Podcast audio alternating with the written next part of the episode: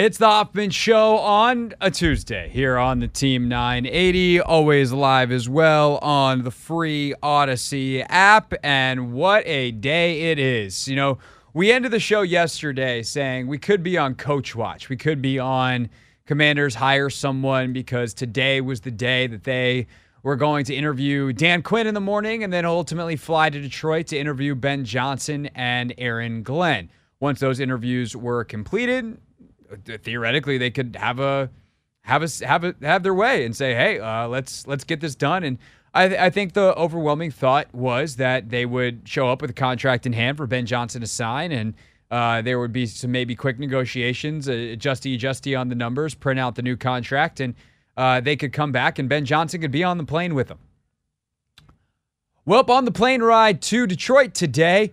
Ben Johnson told the commanders that he's not interested in their job or any other. He's staying right where he is. And so the commanders right now, presumably, are interviewing Aaron Glenn, and then who knows what the hell is going to happen. And that is essentially going to be our show today. Reaction to that and what happens next. We will take loads of calls at 301 230 0980. That, of course, is the Ace Law listener line 301 230 0980. The checkiest of Vibe Check Tuesdays is upon us. Um, uh, here's what I will say off of the top this is tremendously surprising. This feels really bad, but it's not as bad as you think it is. Now, I say that as someone who had Ben Johnson as the clear favorite for this job. Ben Johnson is a tremendous offensive mind. He is very well respected by his unit. And those things are what you look for, are two of the, the key things you look for. Do you have mastery of the craft? Like, can you really coach? And it's it's not just a clear philo- philosophical um, something. It's like, can you communicate it? Can you teach it? And certainly, uh, Ben Johnson has done that in Detroit. The what what he has done with Jared Goff with that offense is, and along with Dan Campbell and Brad Holmes, their GM, they have taken uh, a, a group of pretty good football players and turned them into a juggernaut offensively. Basically, the last two years, his record is incredible, and the way he goes about it is a way that when you evaluate the process, you go, that guy gets it. He gets how this game is played in 2024. That is the kind of person I want leading my organization. And while today there have been some reports that have come out that perhaps he is a little bit socially awkward or has had to work on his people skills, he is very well respected in that building. And I think it's a part because he is very self aware that at times he maybe isn't the best and he's willing to, maybe he's, you know, crossed people the wrong way and he's gone back and apologized and he's understands how to manage relationships and he is very well connected. And I think the confidence was high that he could build a good staff, not only surround himself offensively with the the buttressing he needs to continue to be a, a play caller like Kyle and Sean and Kevin and Mike and Andy Reid and and the other successful coaches that do the dual role of play calling and head coaching. Um, but that he could also put together a great defense because he was so well respected in Detroit and in Miami where he was before that and all of that. But at the end of the day, you have to wonder if he got into these rooms for the or got on the Zooms for the interviews in this particular case because he didn't actually follow through with the in-person interview. Um, that if he uh, got on these Zooms or got into these interviews and maybe even feared getting into these interviews because those people skills just aren't there yet. And whether that's a self awareness or a fear or a cowardice, if you want to be meaner, uh, slash, maybe even more correct about it, maybe he, he did get scared. He's not coming. And that is disappointing because I think the difference between Johnson and Macdonald and Quinn and a lot of these other guys eh, outside of Slowik, obviously, in this particular case, is the offensive head coach takes one of the questions you have to answer off the board. Of course, you have to answer the inverse who's your defensive coordinator going to be? But the likelihood that you can build a long term relationship with a coach and a quarterback uh, is just higher when you hire an offensive head coach. It is a separating factor. But with that said, it's not the only factor, and it is far from the most important factor. And I think that that is why I say this is this sucks because let's be very real. Coming out of the season, he was the favorite. Now, uh, you know, obviously the team is trying to get out the message, and you know maybe this is accurate too that they understood all along that that there was a chance this would happen and that he wasn't the favorite. Um, maybe he was their favorite coming out of the season. If it's like, hey, who do you think it's going to be? It's probably Ben, but we'll see. And the we'll see side won out because there's also a chance that he kind of knew that these interviews weren't going to go well. Maybe he heard Macdonald crush his interview yesterday and that it was a, a good a good chance. Maybe he genuinely just does want to stay in Detroit and he's he's comfortable there. And you know, he if this is the case, shoot, it's admirable. You know, because eh, this dude could make $10 million a year as a head coach. And let's say he's even making 2 million as a coordinator, which would be a very good coordinator salary. Um, you know, three, four, whatever. It, shoot, say he's making 5 million as a coordinator. If he could make 5 million more a year the last two years when he's turned down head coaching jobs, he's already cost himself $10 million. And I think it's way more than that. Maybe it's not about the money.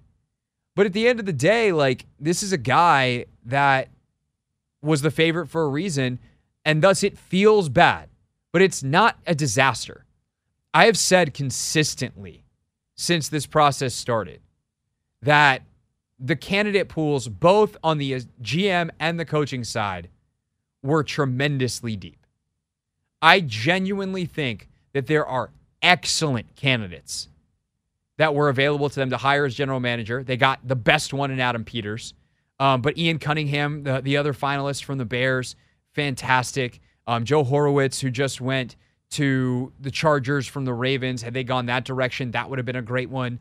Um, there, there are many others who have gotten GM jobs that I think are very good or varying levels of good at the very least, but some who I think are excellent. And I think that Washington got the best of the best in Peters.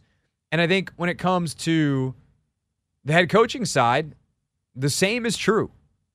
I genuinely thought that Raheem Morris was an awesome head coaching candidate. I'm really happy he got the job.